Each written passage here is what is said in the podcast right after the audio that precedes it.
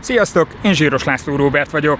Itt a Triphajón vettük fel a Kubit Podcast első adását.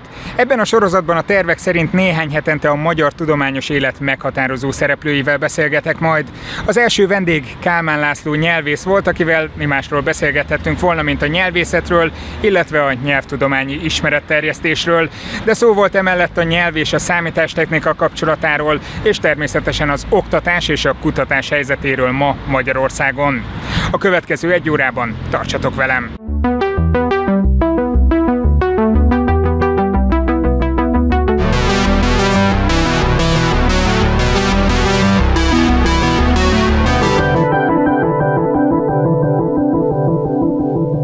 Azt szoktad érezni, hogy feszélyezve érzik magukat a újságírók a vélt vagy valós nyelvi, nyelvhasználati problémáik, frusztrációik miatt, amikor vele csinálnak interjút? Ja, azt hittem, hogy tőlem függetlenül nem, nem hiszem. Hát tőle függetlenül nem tudom, de azt Nem, mert azt, azt hittem, hogy arra gondolsz, hogy hát nem csak, hogy érezni feszélyező, hanem, hanem mondják is néha, hogy elnézést a csúnya fogalmazásért, miközben mondanak valami olyat, ami tök hétköznapi, csak ők azt gondolják, hogy ez olyat nem illik.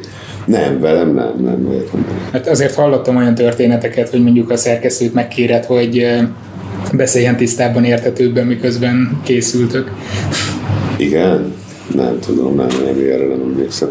Én inkább meg szoktam védeni őket, mikor a vad hallgatók akár nekem is írogatnak, hogy hogy lehet az, hogy ebben a rádióban egyesek így beszélnek, mert akkor én meg szoktam őket védeni, hogy nem vagyunk egyforma. Nagyon furcsák az emberek, tehát hogy ha valakinek nem is kell, hogy beszédhibája legyen, csak valami sajátos beszédmódja, ami egy kicsit más, mint ami a nem tudom milyen standard, akkor azonnal vadul telefonálgatnak és írogatnak.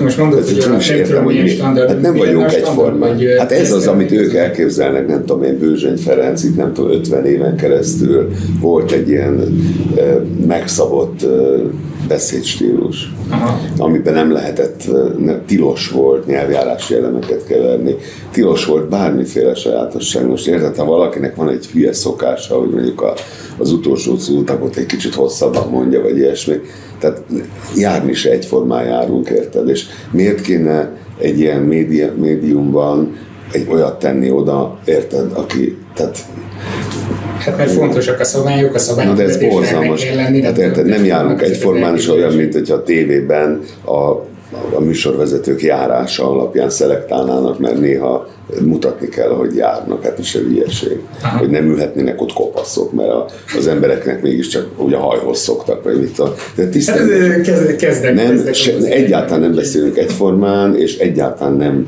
szempont az, hogy valami én nem tudom milyen standard.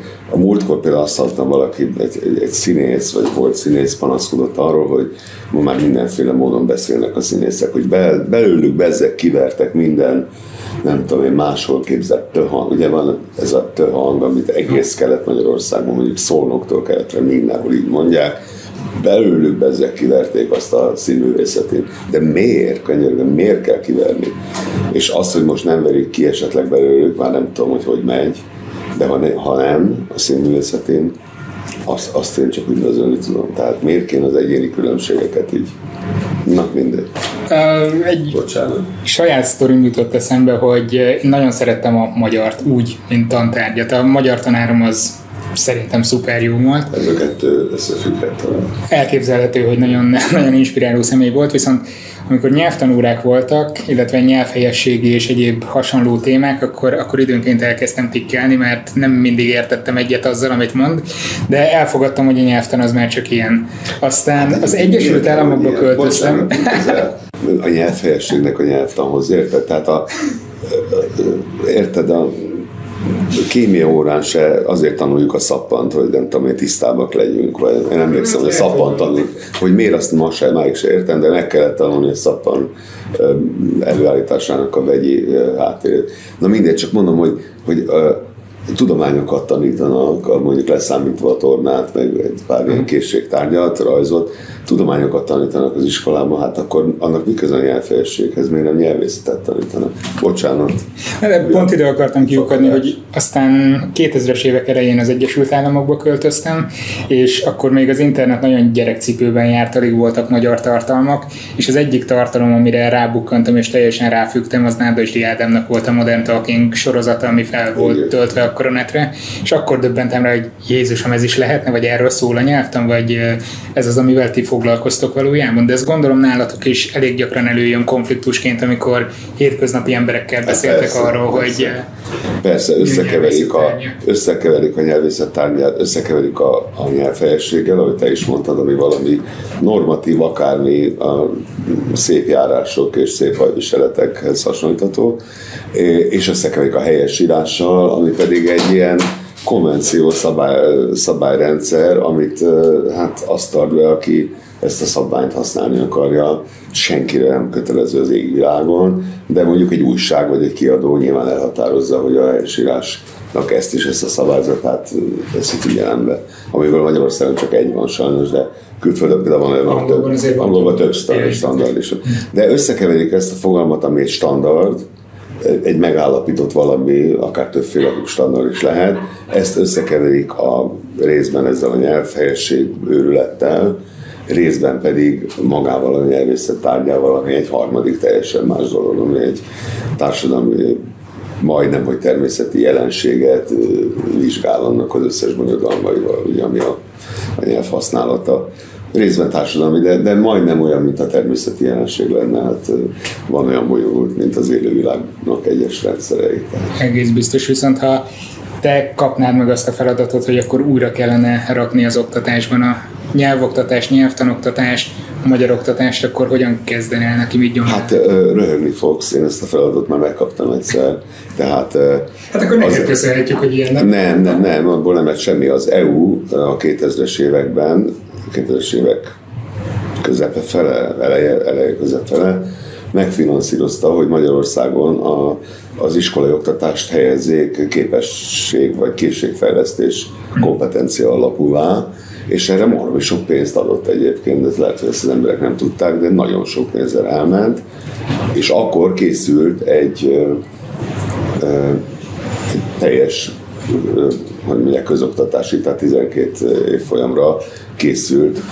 Úgy hívták, hogy szövegértés, szövegalkotás tananyag, de igazából az a magyar nyelv és irodalmat fette le, csak ott szövegértésre, szövegalkotás köré kellett mindent rendezni. Az alsó tagozatot más csinálták, mert ez nagyon más szakma de 5-től 12-ig a nyelvi részért én voltam a felelős, úgyhogy igen, megkaptuk ezt a feladatot, csak amikor... A, nem bicsaklott meg, nagyon szépen haladt, a pénz egy része nyilván valahova eltűnt, de az még így is bőven elég volt, hogy megcsináljuk. A 2010-es kormányváltáskor hát ezt a, az egész elkészült dolgot, ezt úgy félrerakták, hogy egyre nem lesz szükség a továbbiakban. Mi lett volna annak a, vagy hogyan képzelted volna, elképzeltétek volna hogy hova futott volna az ki? Hát ott az volt a, a középpontban, ugye, ahogy mondtam, szövegértés, szövegalkotás, tehát ami a szövegértés és szövegalkotási képességeinkhez hozzájárul, annyit kell a nyelvről feltétlenül tudni.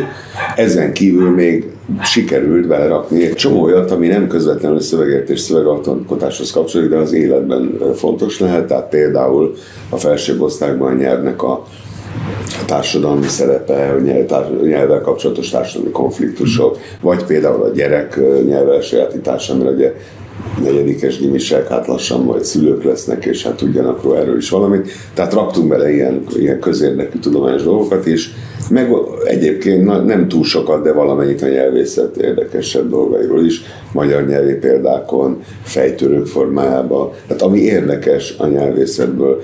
Szóval úgy foglalnám össze, hogy meg lehetne tölteni ezeket a úgynevezett nyelvtanórákat, most nagyon idézőjelben, csupa érdekességgel, amiknek az egyik része az segíteni, hogy tudatosabban használjuk az anyanyelvünket, jobban figyeljünk magára megformálása, ami egyébként baromira hasznos az idegen nyelvtanulásban is, mert attól a nyelvérzék az nem más, nem valami csoda képesség, mint a csoda gyerekek néznek. De mondják, hogy könnyen beszélsz, mert beszélsz hat nyelvet. De, de, de, de valamennyire utána jártam, hogy mi, milyen alapul a nyelvérzék, ami nekem lehet, hogy van, de fejleszthető és bárkinek lehet. Szóval a nyelvérzék azon alapul, hogy az ember odafigyel a megformálásra, és ezt tudatosan fejleszthető lehet, hogy nem egyszerűen csak azt nézi, hogy mi, mi volt a közlés, mit akartak tőlem, vagy mit tudom én, hanem hogy miért volt úgy mondják, ahogy mondják. Ez ilyeneknek a fejlesztésével lehetne tölteni az időt ezeken az úgynevezett nyelvtanórákon. Baromi jó lenne az idegen nyelvtanuláshoz is, meg az anyanyelvhasználathoz is. És amit még az előbb mondtam, egyébként kis ismeretterjesztés, kis elme, élezés, csupa érdekes dologgal lehetne kitölteni azt a bizonyos nyelvtanórát, és a szívem vérzik, hogy most, ahogy itt ülünk, miket. Ja, még nincs iskola. Ja, De amint, amint lesz iskola, hogy mikkel fogják a gyerekeket nyúzni naphosszat, szóval borzalom, borzalom. Ennek megvan a maga pedagógiai háttere, hogy hogyan lehet ezt közelíteni, de nálad mi volt az, ami elindított ebbe az irányba? Mert lehet, azt gondolják sokan a nézők közül, hogy te világéletedben egy kiváló tanuló voltál, aki most, végig erre most, a pályára ment volna. De... Átmentél pszichológusba, hát akkor ássunk a mélyre, a gyerekkorom. A gyerekkorom. A gyerekkor, hogy annyit szenvedtem a rohadt magyar órákon, például az általánosban, és annyi hülyeséget akartak a fejem, és állandóan szerencsétlen tanító meg tanárnéniket folyamatosan azzal üzöltem, hogy ez hülyeség, ez így nem lehet, ez így nem oké, stb. És szerintem innen eredt eredetileg, tehát én, én fel voltam paprikázva ezen a, ezen a sok sületlenséggel, ellentmondások, hiányosságok, stb. Szóval így kezdődik az ember, és nem... Mondjuk jó tanuló voltam, ez igaz, de... De voltak problémáid. Iszonyatos magatartó, persze persze. Többek közt azért, mert volt három bátyám, akiktől úgy nagyjából mindent megtanultam már otthon, hát a fenének kellett még ezek után iskolába járni, és nagyon untam magam az iskolába, és gondolom ezért is voltam ilyen tűrhetetlen magaviseletű. Most viszont elég masszívan próbálod terjeszteni az igét mindenfelé. Említetted is, hogy csináltok mindenféle, vagy csinálsz te magad is önállóan mindenféle ismeretterjesztő munkát. Ott van például a Kubitona sorozatod. Igen, igen. Nádasdi Ádámmal csináljátok a szószátját. Van, én ilyeneket mindig csináltam, amennyire emlékszem, egész életemben, igen. Valamiért az ember nem adja fel, hogy el lehet egyszerűen dolgokat magyarázni. Sokszor megrendülök ebben a hitemben persze, de Szóval például itt van ez a, ez a szószátjár műsor, a Kubit az kevésbé, ott kevésbé vannak reakciók, vagy nem kevésbé jutnak el az emberhez. De ebben a rádió műsorban az ember folyamatosan küldik a kérdéseket, meg a ellenteséseket. is ez valamennyire hát ez a baj, nem, hát ez a baj, hogy az ember mikor megkapja századszor is ugyanazt a hülyeséget, és akkor mindig azzal nyugtatom magam, hogy jó, hát nem hallgatnak szegények minden műsor, mert lehet, hogy most először hallgatod bele, de számtalan szó kiderül, hogy nem, hogy ezek nem csúsznak le, tehát nem értik mi, meg mi az emberek. Amitől elkezdesz tikkelni, és Hát az, az, a, az a bizonyos engedékenység, hogy, tehát, hogy mindent azért nekünk se kéne megengednünk, hogy jó, jó, hogy milyen szabad szellemű emberek vagyunk, bohém, nem tudom micsodák, ami egyébként rám speciál egyáltalán nem igaz, de de azért mindent csak nem kellene már megengedni, és hogy így próbálgatják, hogy, és még ez is elmegy, hogy valaki azt mondja, hogy nem tudom én, alapabb, alapabb. Mert az alap már az is nagyon gáz, hogy azt mondom, hogy az alap. Ugye ezt lehet hallani a médiákból, vagy a médiumokból. A médiumokból, vagy igen. De így próbálgatnak, tehát, hogy na erre biztos már én is azt fogom mondani, hogy na ez már túlzás, és vannak olyan emberek személy szerint is most már így ilyen hallgatók, olvasók, akik tesztelik a dolgot, hogy meddig tudnak elmenni, ahol még, még melyik az a pont, ahol én is fölháborodok, hogy hát ilyet azért nem szabadna mondani. De és nem értik, hát nem, nem értik azt, hogy ilyen nincs, hogy nem szabad valamit mondani. Tehát a, olyan van, hogy valakinek nagyon kilóg a nyelvhasználata a, a, a többiekéből, akkor arra azt mondjuk, hogy hát az, az vagy, vagy, vagy nem magyar anyanyelvű, vagy van valami egyéni ötlete, hogy az de hogy mondjuk azt sem értem, hogy miért ne lenne szabad. Ugye ez a szabad, ez hogy jön ide egyáltalán. De a legtöbbször ráadásul olyan dolgokra mondják, amik már nagyon széles körben elterjedtek, tehát amik... Pont addigra kezdi zavarni őket. Hát az, az, hogy ez alap, ugye, ez már szerintem a második generáció nő fel úgy, hogy az alap, hogy ezt a szót ö, ö, valamiféle határozó értelemben használják, ugye, azt mondom határozó franc tudja. Szóval, hogy vagy, vagy, vagy, vagy melléknél, vagy nem tudom micsoda. De, de már, már fölnőtt legalább egy generáció, könyörgöm, akinek ez tök természetes. Hogy lehet azt mondani, hogy ez, ezzel majd baj van? Szóval, hogy hogy értik? És én mindig abban reménykedem, hogy előbb-utóbb leesik nekik a tantusz, hogy, hogy ez nem ideillő fogalom. Tehát, hogy hogy ennek nem szabadna, meg vadhajtásokat kell nyesegetni, vagy ilyesmi, nincsenek vadhajtások. De ennek nincs olyan változása, ami, amire azt mondhatnánk, hogy na, ez nem egy jó irány. Hát hogy mit értünk ezen? Szóval az alap szónak így megváltozott egy kicsit, lett egy új használata. Ez, mi ebben a rossz irány? Szóval értelmezni sem tudom. Neked egyébként személy szerint van olyan, ami, amit nem szívesen hallasz? Ó, be, engem, engem rengeteg, ez teljesen más dolog. Persze, engem rengeteg minden idegesít mások nyelvhasználatában. Uh, általában meg is szoktam magam figyelni, hogy mik azok, amik idegesítenek, és mindig megállapítom, hogy az idegesít, ami egy bizonyos társadalmi réteghez kapcsolódik, akik engem idegesítenek. És akkor ezt átviszem az ő nyelvhasználatok, hogy azt mondom, hogy na tessék, és még ráadásul így mondja, hogy ez. Szóval persze ennek semmi köze se nyelvészethez, se semmihez, és nem mondom azt, hogy ilyet nem szabadna mondani, hanem ugye azt mondom, hogy na ez a bunkó is, most nem akarok konkrét csoportokat felsorolni, de azt mondom, na ez a bunkó is ezek közé keveredett, és azért beszél így, hogy azokat majmolja, vagy úgy akar beszélni, vagy az is. De nagyon érdekes, hogy minden ilyen nyelvi, idegesítő nyelvi szokás, az nekem mindig valami csoporthoz kötődik, és igazából a csoporttal van bajom. Szerintem, ha magán, magukban néznek az emberek, akkor rájönnek, hogy itt az ő esetükben is erről van szó.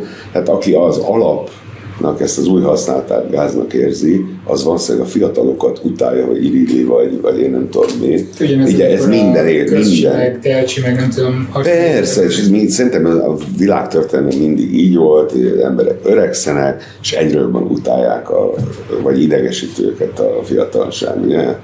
De szerintem még az, nem is kell az emberek, még az állatvilágban is így van. Hát a idősödő kutyám ugyanilyen hiszt is a sok hülye kis fiatal kutya miatt, hogy azok mit ugrálnak körülötte. Tehát ez egy, tök, ez egy természetes lehet, hogy biológiai dolog. Amit, engem, amit én nagyon nem értek, az az, hogy miért nem veszik ezt észre az emberek. Tehát, hogy ennyire rossz a, etológiai, biológiai műveltségük, vagy a, egyáltalán ennyire nincs eszük, hogy nem veszik. Mert a saját szűrőnkön keresztül nézik. Na jó, de hát az ember tud, egy kicsit tudjon magára kívülről nézni. Hát érted, ahogy a, az ember észrevesz mindenféle jelekből, hogy öregszik, hát azt is vegye észre, hogy ezzel párhuzamosan ahogy vált, közben megváltozott és új dolgok vannak a nyelvbe, akkor azok azért irritálják. Szóval legyen már ennyi külső... De ez az objektivitás például nagyon érdekel, hogy hogy jelenik meg a bölcsészettudományokban vagy társadalomtudományokban, ami természettudományoknál valahol jobban el tud szakadni az ember, tehát egy orvosvizsgál, kutató orvosvizsgál valamit, azt tudja számszerűsíteni, el tud vonatkoztatni, míg aki a nyelvben él, tehát ő maga is használja a nyelvet, mennyire tudja elhatárolni ezeket? Hát ugye általában a bölcsészetre nem tudom, de szerintem a filozófiában is van egy irányzat, ahol ez az úgynevezett analitikus filozófia, ha jól tudom, ahol szintén követelményként szabják meg, hogy valami objektíve ellenőrizhető, megismételhető megfigyelések, kísérletek legyenek az állítások mögött. Én szerintem ennek az egész tudományra ki kéne terjednie, de nem teszem tűzbe a kezem, hogy minden bölcsészeti ág ilyen. De a nyelvészet speciál szerintem félúton van a, vagy ha, ha lehet ilyet mondani, szóval valahol a bölcsészet és a, és a természettudomány között van. Mert a nyelv az olyan hihetetlen bonyolult, majdnem, ahogy ezt mondtam az elején, de majdnem természeti jelenség, amihez muszáj a bonyolultság miatt matematikai modelleket használnak, mérni kell dolgokat. De most már mindenütt matematikai társadalomtudományokban is rengeteg helyen igen, biztos, ja, bocsánat, tehát a társadalomtudomány is igényt tart arra persze, hogy, hogy ellenőrizhető, empirikusan le, le ellenőrizhető állításokat tegyen, persze nem akarok én igazságtalan lenni. De a nyelvészet az szinte kezdettől fogva ebben a köztes térben volt, én egy ideig nem is értettem egyébként, hogy miért pont a bölcsészkanon van a nyelvészet, mert hát nem, nem igazán bölcsészet tudomány szerint. tudósoknak kéne kutatnia, hogy Olyasmi, tehát ez az, inkább az etológia, antropológia, ilyesmihez áll közel embertudomány, de inkább a természettudományi szempontból. Tehát így, így figyeljük. Is, hogy miért egyébként a pszichológia is ilyen. Hát persze, figyeljük, hogy az emberek hogyan viselkednek, a nyelvészek a nyelvi viselkedésüket nézik, a pszichológusok egyéb viselkedésüket, a kettőnek van egy, egy átfedése is, amit pszicholingvisztikának néznek, hívnak ahol a lelki mechanizmusokat nézik a beszéd, a, a nyelvhasználat közben. Szóval igen, ez az ember nagyít, és egyébként volt, vagy talán van egy ilyen furcsa nyelvvel foglalkozó társaság, akik ezt rettenetesen el is ítélik, ezt az objektivizmust, hogy nem tudom, én még a 80-as években megkaptam az egyik ilyen szerzőtől, hogy szidalomként azt, hogy mert mi úgy nézünk a nyelvre, már mint én és a kollégáim, mintha ahhoz semmi érzelmi kapcsolatunk nem lenne, hanem csak mint egy nagyító alatt egy, egy, egy, egy, egy természettudós. Ez az objektivitás. Igen, igen, igen, és ezt, ezt úgy rótta föl, mint egy, egy hiány, mint egy defektus, mint egy hiányosság, és akkor nagyon jót mulattunk ezen. És ennek volt mindenféle politikai töltése is, mert az már mindjárt hazafiatlan is, aki a nyelvet ilyen, ilyen szemtelenül, ja, azt hiszem ez volt a, a szó, szemtelenül, vagy érzelemmentesen, mint egy tárgyat nézi, az, az, az mindjárt az a fiatlanságvágyát is megkapta, mert a, a nyelv hordozza a, a, a, mégiscsak egy, egy nemzetnek a, hát egy, a, a, nem is tudom miért, tehát az, az identitásán. Hát a kultúráját azt inkább a nyelven alkotott írásművek, meg a zene, meg egyébek hordozzák. De valamiért összekapcsolódik, és a nyelv a közege feltétlenül a kultúrának, ez a nemzetnek, ez így van. Hát a, igazából a nemzet meghatározására nem is nem tudok jobbat mondani, mint a nyelvi közösség, vagy nyelvi és kulturális, ami, ami tök összekapcsolódik. Jó, ugyanakkor meg vannak különböző nemzetek, akik ugyanazt Azon, ez így van, ez, de ott nagy probléma is ez, tehát ott állandóan fölteszik a kérdést, hogy van-e osztrák identitás igazából, hiszen a német irodalmon nőnek föl, és van ugyan osztrák irodalom, tudják, számon tartják, hogy osztrák szerző, de azért az egész német irodalom ott áll a rendelkezésükre, és ismerik, Persze, ezek, de ott ezek problémák is. néz meg a... Pontosan. Tehát ahol a nyelv és a kultúra között van valami kicsi, ugye ezek nem kategórikus különbségek, hanem van valami kicsi furcsa viszony, ott ezek általában problémát is jelentenek. Vagy vannak olyan nemzetek, akik magukat nemzetnek tartják, akik Hát persze mondtad az előbb az íreknél, akik a saját korábbi eredeti nyelvi közösséget nem is tartották meg. Hát, több ilyen van a világon persze.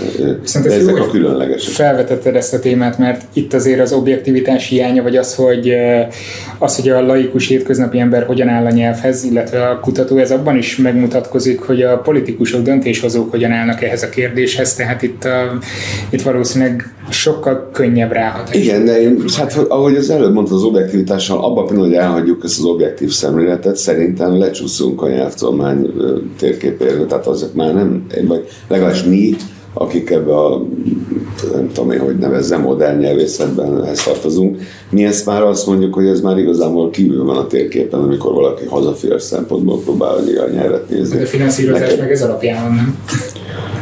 Nem tudom, nem, nem, nem. Ott most, a, most jelenleg épp a finanszírozás azt hiszem ilyen történeti irányba ment el teljesen, amiből éppen, hogy ki akarják a nyelvészetet ebrudalni, ha jól veszem. Zavaró funkció? Vagy? Igen, mert hogy a nyelvészet állandóan ebbe az uráli mederbe akarja visszaterelni őket, mert hogy a nyelv az egyértelműen ugye uráli, a magyar nyelv, és ezért inkább hagyjuk is ezt a nyelvészeti megközelítést, és nézzük a, a, etnikai vagy, vagy genetikai őstörténetet. Az nagyon érdekes, mert éppen napokban olvastam valamilyen őrültnek, a, őrültnek az írását, aki azt gondolja, hogy a mai nemzeti identitás az igazából ezen a genetikai alapon építhető fel, amit én egyszerűen nem is értek. Tehát a világon erre nem meg volt még precedens, hogy visszanyúlni nem tudom meddig az őstörténetben, és amit ott találunk, hogy hol éltek akkor az ősök, annak alapján kovácsolni nemzeti identitás, szerintem ez egy teljes képtelenség. Hát én így mosolyogva nézem ezt a dolgot.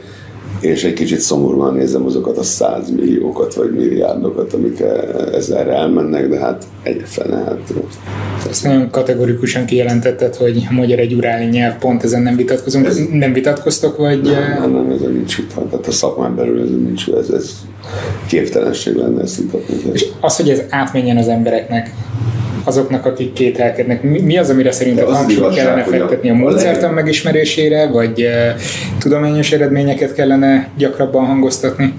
Én nem tudom, de azok a nem is tudom, azok az ilyen, ilyen régész őstörténet kutatók, akik a, a magyaroknak a szitja, meg türk, meg, meg egyéb kun, meg nem tudom milyen rokonságaiban hisznek, és genetikailag, etnikailag, azok sem mondják kétségbe a nyelvuráli. Tehát ezt, ezt igazából csak teljesen laikusok vonják kétségbe, vagy ilyen teljesen déli bábos képzelődő. Uh-huh.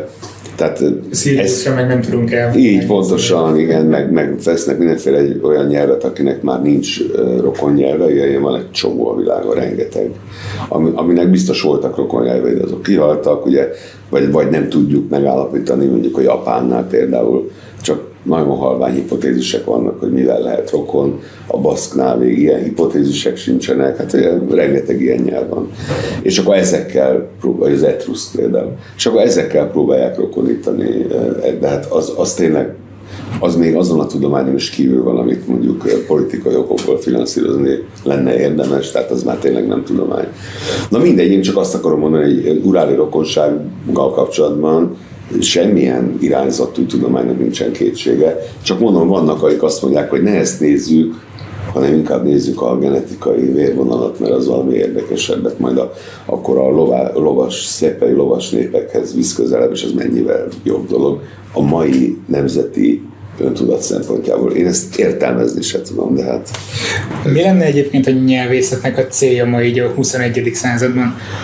Milyen, milyen hát elég, elég, elég ránézni, hogy mire van pénz, mire szállnak pénzt, és már is megtudjuk, hogy mi a nyelvészet célja, hiszen mindig abba, vagy hát azért a tudomány mindig összefüggött azzal, hogy mire van ilyen a földrajztudósok, akkor indultak be nagyon, amikor a hajózás elkezdődött, és arra, ugye, ugye, ugye, tehát felfedezések korában, tehát a nyelvészeket természetesen most a, az IT piac szívja föl, természetesen a nyelvi alkalmazások, ez az, amit valószínűleg legkevesebben gondolnának, és emlékszem, amikor láttam néhány ilyen nagyon viccesnek szánt informatikus önéletrajzot, hogy beszélt nyelvek, és ott van, hogy angol, német, Python, Java, stb. De nálad a te önéletrajzodban ez konkrétan így szerepel. Tehát így van, nem, nem Valami ilyesmi van, hogy egyéb készségek, és akkor ott fel van sorolva, hogy rengeteg számítógépes nyelvvel te elég jó lesz. Valószínűleg nem, nem, nem soroltam fel valószínűleg mindent. Tehát a, az, az IT szektor szíve fel, ezt látom a tanítványainkból, tehát ott legtöbben ott helyezkednek el, és a cél, amit kérdeztek, milyen nyelvészet cél, az természetesen az, mint mindig is az volt, hogy valahogy megfejtsük, hogy hogy működnek az emberek, hogy, mi, hogy mi, mitől tudnak beszélni, vagy mitől értik meg egymást, de a mai ambíciók amik egyébként meglepően science fiction jellegűek, tehát nagyon távol állunk ettől a dologtól, de a mai, mai ambíciók az, az, hogy már is szimulálni is tudjuk, ne egyszerűen csak valami íróasztal mellett filozófiai szinten megértsük, hogy hogy értik meg egymást az emberek, meg miért mondják azt, hogy mondanak, hanem akkor most már implementáljuk is a dolgot, és akkor Alexával el tudunk kezdeni beszélgetni. Igen, igen, igen, igen. Na most, a, amit ebből a, a, a mindennapokban látunk, mint a fordítóprogram, meg a chatbot, meg nem tudom mi, az nagyon távol áll attól, amin a nyelvészek gondolkoznak. Úgy értem, hogy annak a képességei nem hasonlítanak arra, amit, vagy nagyon kevésben hasonlítanak arra, amiken a nyelvészek gondolkoznak, ők egy picit előrébb járnak ennél, és a, nagyon távol állnak attól, hogy ezeket implementálni lehessen, de az az ambíciójuk, hogy hogy ezeknél sokkal jobbakat lehetne csinálni, ha tényleg értenénk, hogy mi, mi van a fejünkben. Nagyon sokan mondják, hogy ők bizonyos szempontból értik, joggal, mert például reprodukálni tudnak egy csomó mindent, tehát alakfelismerés, ugye, tehát bár bemész a benzinkútra, el akarsz menni fizetés nélkül, pillanatok alatt megállítanak, mert a rendszámodat leolvasni az manapság egy, egy rutin feladat, ugye felismeri a karaktereket. Ez nem olyan régen még egyébként nem volt nagyon könnyen megoldható. De ez most már például rutin dolog, hát bár, bárhol vehetsz egy kicsit, ami felismeri a rendszámokat. És, és ilyen szempontból persze jól szimulálja azt az emberi viselkedést, hogy ránézek egy rendszámra, és egy pillanatig kell csak látnom, és tudom, hogy mi volt odaírva. De mégsem ez a tudati háttér van mögötte. De, de, de, ez, ez a felszínes szintje a dolognak, és ugyanígy természetesen egymás szavait is úgy értjük meg, hogy pillanatok alatt fölismerjük, hogy te milyen szót mondtál most. Ez az első lépése a, a, a feldolgozásnak, ami a fejünkben van.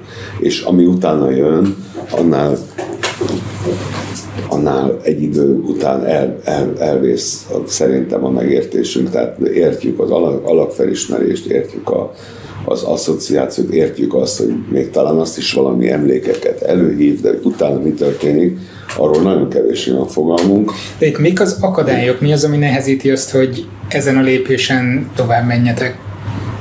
Hát, most melyik, attól függ, mire, mire kérdezed, mert a, részben akadály az, hogy, nem, hogy, a, hogy a neurológia nincs olyan szinten, tehát a, nem tudjuk, hogy hogy működik valójában. Ez a nem nyelvészeti oldal a dolognak. Hát én azt hallottam, hogy vannak ilyen kis élőlények, ilyen kis, nem tudom én, férgecskék, vagy egész pici élőlények, aminek minden egyes idegsejtjét tehát mert ilyen tök jó viszonyban vannak, név, név szerint szólítják, meg minden. Bizonyos és, és van nekik, nem tudom én, száz ilyen idegsejtjük, az tényleg egy minimális mennyiség, és mindegyikre pontosan tudják, hogy hogy működik, függvényekkel le tudják írni, de hogy az egész hogy működik, azt még ezeknél az egyszerű lényeknél se értik. Tehát azt ebben még ebből se értik meg, hogy hogy találod, a, ahol a legcukrosabb a, a, a, a, a, a földnek a nedvesség tartalma, mit tudom én. Tehát azt, az, azt, a, azt a legegyszerűbb működést is nehéz egyenlőre összekapcsolni az a neuronális hálózattal, ami ott benne van a, a, a, a lényecskében. Hát most akkor képzeljük el, ennél bonyolultabb lényeknél mi van. Ez a neurológia, de ez, ez, ez, a, ez akadályozza azt a megértést, hogy mégis mi van a fejünkben. Nyelvészetileg az akadályozza nagyon a megértést, hogy akár mekkora kor, korpusz az megvan, hogy mi az ilyen szöveg, szöveg hatalmas szöveg, adatbázis, vagy nem tudom, szöveg, igen, nagyjából feldolgozatlan, vagy, vagy csak picit feldolgozott szöveg hatalmas mennyiségben.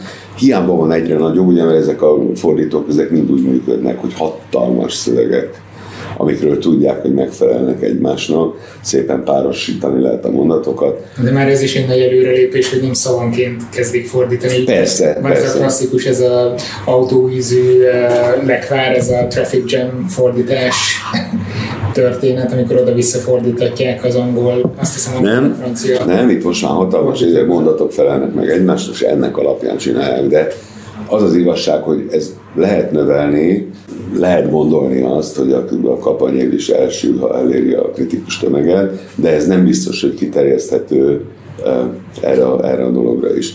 Ez azon alapul, hogy mindenre volt, látott már sok példát, és annak alapján megpróbálja a fordítást. És persze a mi gondolkodásunk is valahogy ezen alapul, hogy csak olyanokat mondunk, amiket már hallottunk, és láttunk rá példát, de azért valamit még csak csinálunk az agyunkkal ezen kívül is, úgy tűnik, mert hogy mert hogy ha nem így lenne, akkor már a fordítások tök, tökéletesek lennének. Tehát ami nyelvészeti szempontból hiányzik, az az, hogy azon kívül, hogy sok mindent hallottunk gyerekkorunk óta, azon kívül még mi történt az agyunkban, amitől most ilyen viszonylag jó beszélők és megértők lettünk. Például intelligencia van bennünk, tehát én a, soha nem érteném meg a, azt, amit nekem mondanak, mert rettenetesen pontatlanul beszélnek az emberek, ez nem, nem kritikai nem kritikaként mondtam, nem kritikaként mondtam, hanem ez a, ez a jelenség lényege. Az emberek úgy beszélnek, hogy nem iszonyatos precízen, iszonyú hiányosan beszélnek, mert nem mondják ki, amit nem muszáj,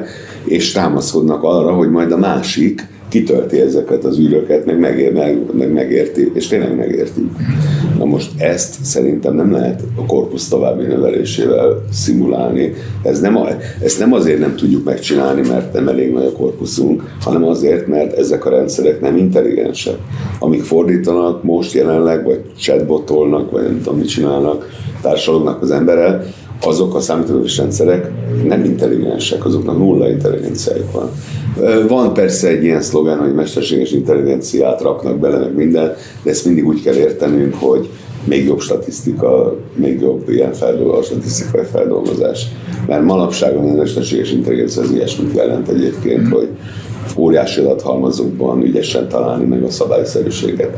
De a mi agyunk szerintem ennél egy kicsit más csinál, amikor például hiányokat kitöltünk egymás beszédében, pontatlanságokat valamennyire értelmezünk, hogy oké, okay, most nem fogalmaztam egész precízen, de vajon mi a lényeg annak, amit mond, nem tudom mennyire világos, Ö, amit mondok.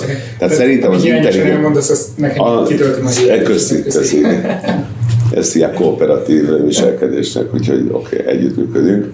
Szóval ezeket a mechanizmusokat szerintem egy, egy újabb forradalom kell majd, hogy, hogy valahogy szimulálni lehessen, mert ez már nem múlik az adatok további növelésén, meg a még jobb AI algoritmusok, vagy nem tudom milyen feldolgozáson. Viszont itt most egy irány nézünk, hogy a nyelvészet hogyan segít mondjuk az AI fejlesztéseknek, de visszafelé a számítástechnika mennyiben módosított a nyelvészetnek az eszköztárán. Szerintem, ha most kimennék az utcára, megkérdezném, hogy hogy gondolnak az emberek egy nyelvészre, akkor valószínűleg egy ilyen dohos könyvtárban szótárakat lapozgató valakit képzelni nekem. Majdnem mondtam, hogy összhajjal meg szakállal, de ehhez képest mennyire tudjátok kihasználni azt, ami, eh, amit a számítástechnika ad?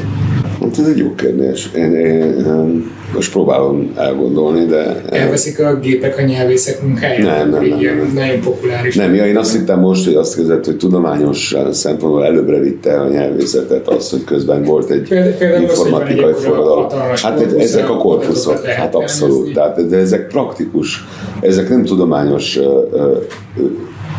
vívmányok, amik előbbre vitték a tudományos tudományügyét, hanem hasznos eszközök, amiket mindenki használhat. E, ugyanúgy előrevitte a nyelvészet ügyét, ahogy előrevitte, gondolom, a repül, repülőgépes navigáció, meg a nem tudom. Csak az Mind, elképzeli az ember, hogy ezért egy technikai dolog. Mindent. Tehát az, hogy tényleg én is bármilyen problémám van, hogy e, mondják ezt így vagy úgy, vagy, vagy mennyire mondják, mondanak valamit így vagy úgy, hát egy pillanat alatt egy korpusban megnézem, hogy hány mindenféle adatot arról a fajta kifejezésről, és pillanatok alatt megvan a számszerűsítető eredmény. Tehát, de ezek kényelmi dolgok, tehát ez nem a tudományt vitte előre, hanem a, az ember életét könnyítette meg. De ezek gondoltam lehetnek ilyen nagy paradigmaváltások, hogy szintet lépünk adatokban, aztán abból...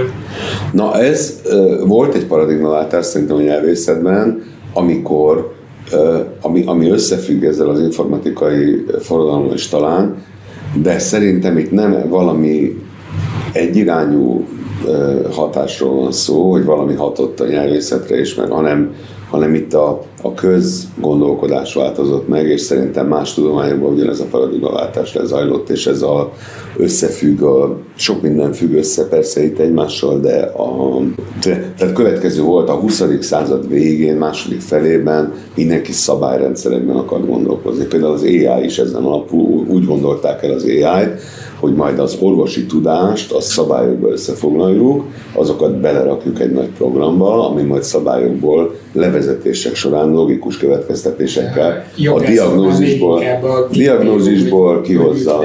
Igen, azt nem tudtam, hogy jogászoknál ez volt. Hát van ez az elmélet, hogy ha minden szabályt szépen belepakolunk, akkor tudunk létrehozni egy ítélő automatát. Fú, az nagyon jó lenne különben. De...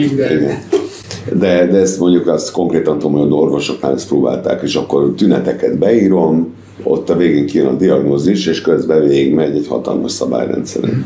E, és ez volt a 20. század második felének az uralkodó felfogása, a nyelvészek is mind szabályrendszerekben gondolkoztak, e, nagyjából kudarcot vallott a vállalkozás, vagy legalábbis volt egy paradigmaváltása valamikor a 20.-21. század fordulója környékén, ez sose nem pontos, de, de az emberek elvesztették azt az erősítőket a szabályrendszerekben, több okból, nem meséljem el, de a lényeg az, hogy, hogy felülkerekedett ez a bizonyos adatközpontúság, nem szabályok kellenek, hanem iszonyatosan sok adat, big data, stb. Az ez is egy egyre többen mondják, hogy ezért a big data se fogja megváltoztatni a világot.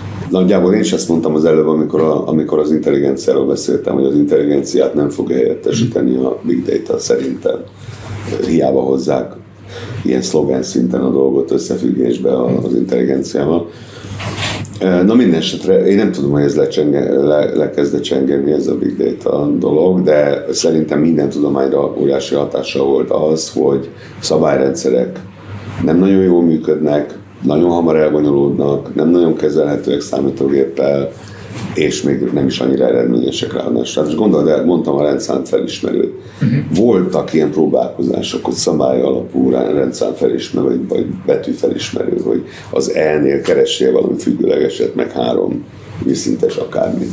Ezek iszonyúan ö, ö, leégtek, ezek a szabály. Ez egy kicsit alap... sáros a rendszámtábla, te még mindig kívül. Nem csak azért, hanem mert megjelent az alternatíva, az az alapfelismerő, hogy neuronális, neurális automatával működött, és így ismerte fel az összes mocskos rendszámot is, sötétbe is, nem tudom én. Tehát itt a, a maga az élet sodorta el ezt a, ezeket a szabályalapú próbálkozásokat azzal, hogy találtak sokkal, de sokkal jobb módszer. Na és ez egybeesett a, ez, ez a a neurális hálók használata, stb. adat mennyiség növelése, persze ennek a technikai eszközei is létrejöttek, és, és ezzel egybeesett egy paradigmaváltás, ahogy érdekes módon, de ez nyilván a korábban is így volt a történelemben, abban a pillanatban, hogy más eszközeink vannak, elkezdjük a világot másképpen nézni.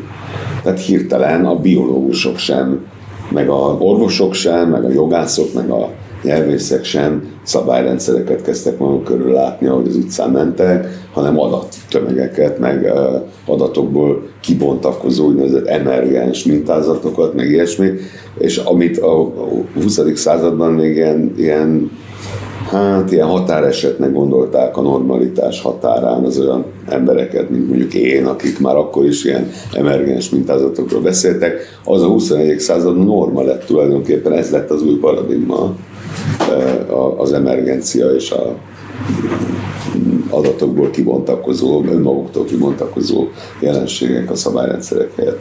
Ez marha érdekes szerintem. Ez körülbelül olyan nagy fordulat, mint amikor a mechanisztikus, ilyen karteziánus világ elképzelés, ami mindent a felhúzható órák mintájára képzeltek el, azok egyszer csak átmentek ilyen egészen más szervesen fejlődő, bonyolult organizmusoknak kezdték, kezdtek el mindent látni. Ez most már moci Egyszer kimentek az emberek az utcára, és mást láttak attól, hogy más volt a közvonó, és most is ez van szerintem. Ez nagyon érdekes jelenség. Azt néztem az önéletrajzodban, hogy viszonylag régen, nem tudom, a 90-es évek elején kezdtél el a BM-én oktatni eh, informatikusokat, ez stimmel? Azt szerintem nem, nem, nem, az, az, egy, az egy egyszerű alkalom volt szerintem, hát én nem, kezd, nem az, hogy elkezdtem. Csak az... most itt az egymásra hatáson gondolkodtam, hogy, hogy rád mennyire hatott az esetleg, amikor mondjuk mérnökökkel, informatikusokkal kezdesz el eh, beszélgetni, vannak jó Szoktam, a legjobb barátai melyike is eh, mérnök, tehát nem, nem semmi bajom a mérnökökkel, hanem Biztos sokan nézik mérnökök ezt Nem, hát szerintem itt, itt, itt ilyen, ilyen harctéri szolidaritás van, a, a, amit az elején beszéltünk, amiatt az objektivitás miatt. Tehát uh-huh.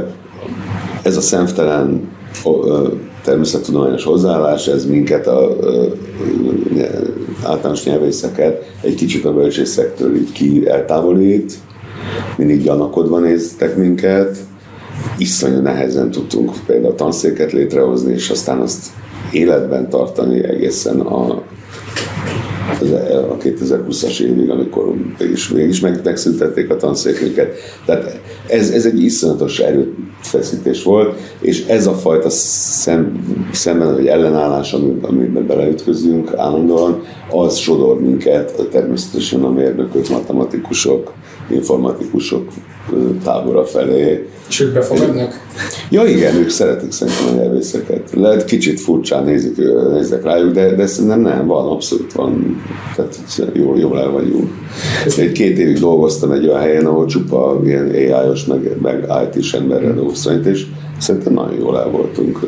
Ezt egy ilyen félmondattal elmorzsoltad, hogy megszűnő tanszékebbe egy picit belemegyünk.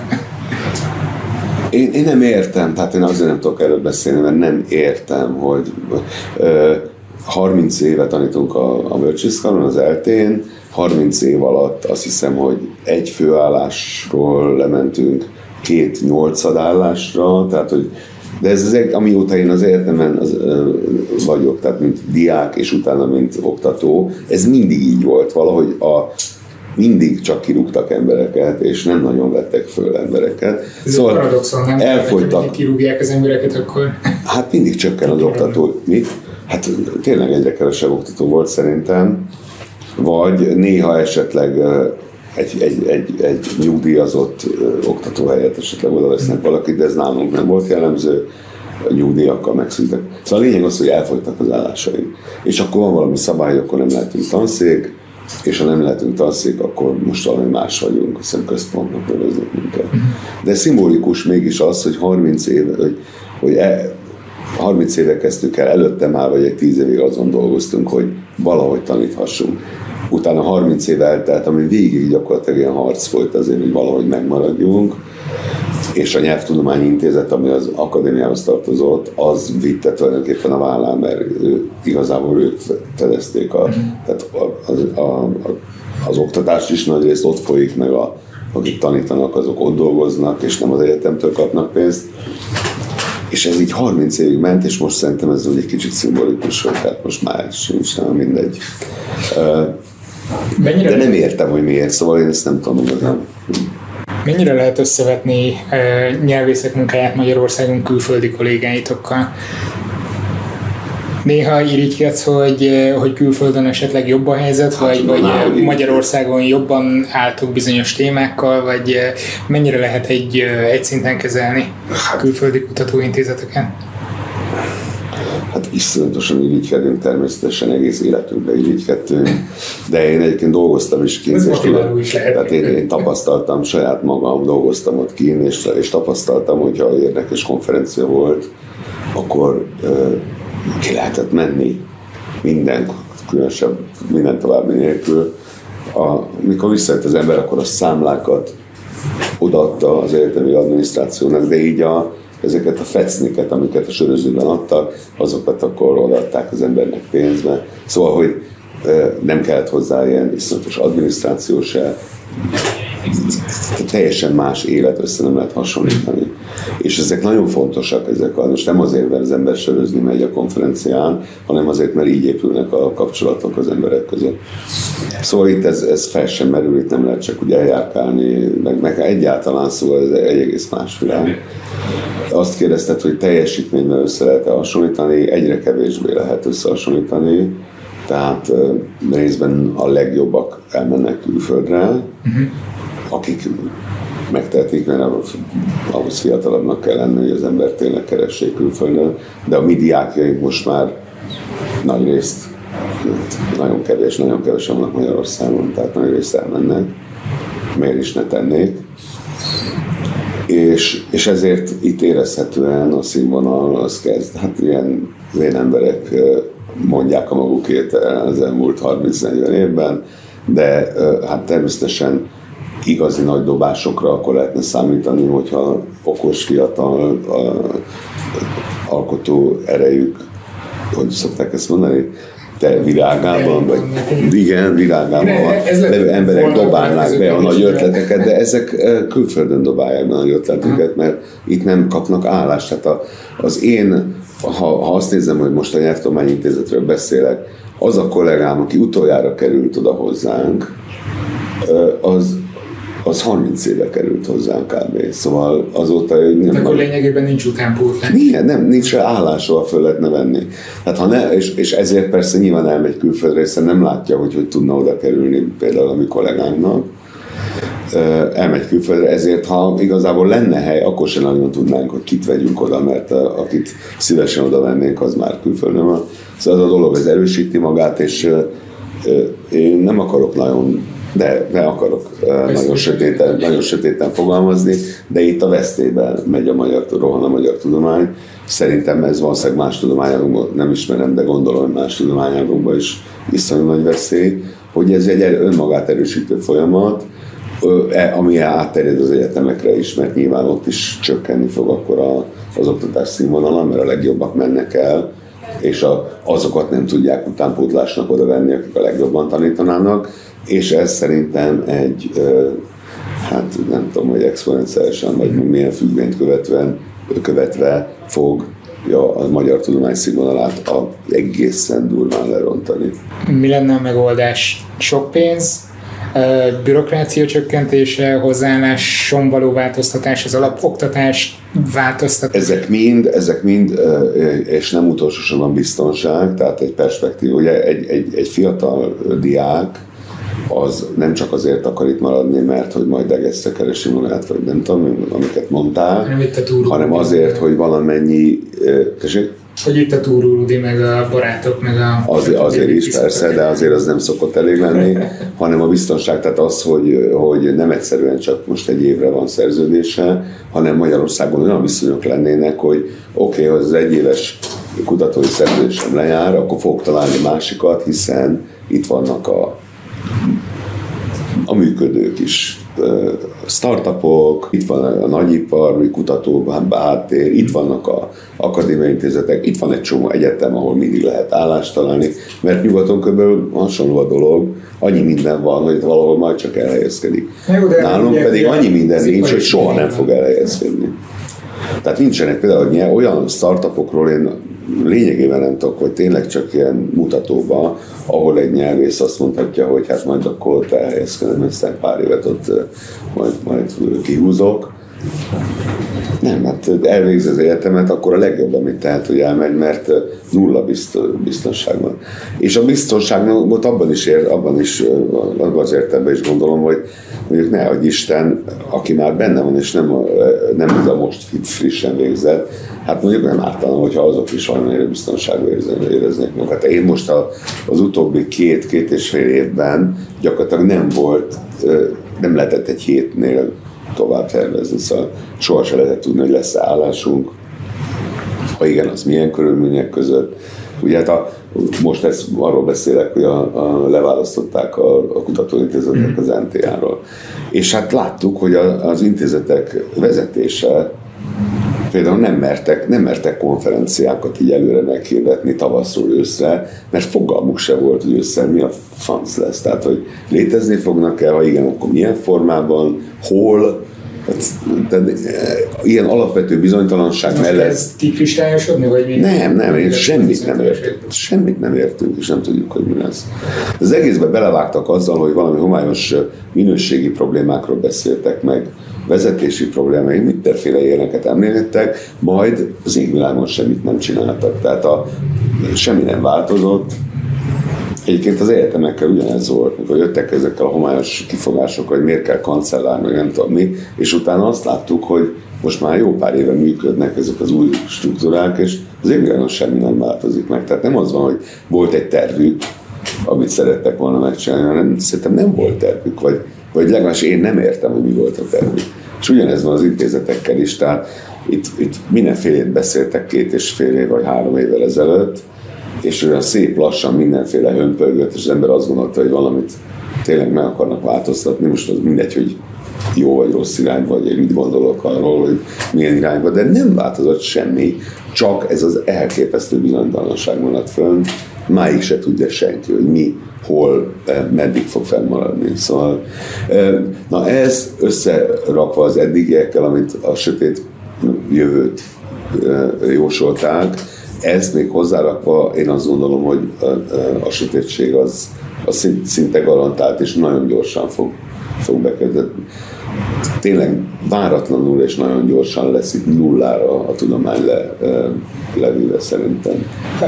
Erre szokták azt mondani, hogy jó, de hát az ipar többi területén is, vagy az élet többi területén is nagy a bizonytalanság. Miért pont a kutatók lennének kivételek, hogy miért kellene velük kivételezni? Hát tudományos eredményeket külföldről is be lehet hozni, olcsóbb, nem kell fenntartani intézeteket. Hát persze, meg lehet csinálni egy országban egyáltalán. Nem, nem, nem, nem, nem, tehát én azt, azt, azt nyilván meg lehet csinálni egy országnak, ne legyen saját tudományos teljesítménye, ha valaki ezt, de, de akkor is valahogy a, akkor mondják azt, érted? Tehát akkor legyen ez kimondva, hogy ennek az ország nincs szüksége, nem tudom, szóval, de nem hiszem egyébként, hogy ezt bárki is komolyan ezt akarná, csak egyszerűen olyan káosz van, ami miatt ez lesz a következmény. De a másik kérdés, hogy azt mondod, hogy másban is bizonytalanság van, akkor miért pont ebben, miért ők legyenek a kivételezettek? Én ezzel nem értek egyet mert most eltekintve az ilyen járvány, meg egyéb természeti problémákról, amik becsap, beüttenek és bizonytalanságot okoznak, úgy igazából nem, nem igaz, hogy más dolgokban ugyanilyen bizonytalanság van. Tehát én azt képzelem, hogy ha valakinek egy rendes polgári szakmája van, tudom én, ügyvéd, vagy mérnök, vagy nem tudom mi, akkor az nem érzi azt, hogy, hogy fogalmam sincs, hogy jövő héten egyáltalán fogok-e bármilyen munkát kapni, mert miért ne kapna? Hát egy, szerintem Szerintem ilyen szintű bizonytalanság nincsen más szakmákban. Illetve vagy, vagy, vagy más okokból van, tehát nem a, nem a teljesen elrontott átalakítások miatt, hanem mondjuk, mondjuk lehet, hogy az agrár szektorban vannak ilyen problémák, de ott nem, nem valószínűleg azt gondolom, hogy nem, nem ilyen okokból. De itt most szerintem fatális hibák lettek elkövetve, amikor az országot, az ország tudományosságát meg fogják semmisíteni, és ez más ágazatokban ilyet nem látok. Hát nem egy optimista a végkicsengés így a végére. Ön, ön magában alapvetően te optimista vagy ezért a jövőt illetően, magánemberként, vagy ez rányomja a bélyegét arra, hogy hogyan látod a világot? Én nem, nem, nem tudom, mert megint a pszichológus szólalt meg belőle, de én nem tudom magamról, hogy magamat így ebbe elhelyezni. Én így el, elhessegettem magamtól a jövőre vonatkozó gondolatokat, és megpróbálok sem, sem derülátó lenni, sem ilyen borzasztóan elkeseredett. Hanem, Objektíven. Igen, nagyjából az, mivel a jövőre vonatkozóan nem igazán tudunk igaz állításokat megfogalmazni, ezért inkább nem foglalkozom vele. Szóval, hogy mondják, ez fatalista vagyok, vagy nem tudom, hogy hívják az ilyet. Tehát az, aki azt gondolja, hogy ezzel kár foglalkozni és időt tölteni, mert nem nincs esélyünk rá megjósolni. Köszönöm szépen a beszélgetést. Nektek köszönöm szépen a figyelmet. Folytatjuk majd ezt a sorozatot mindig más kutatókkal. Néhány hetente jelentkezünk majd. Sziasztok!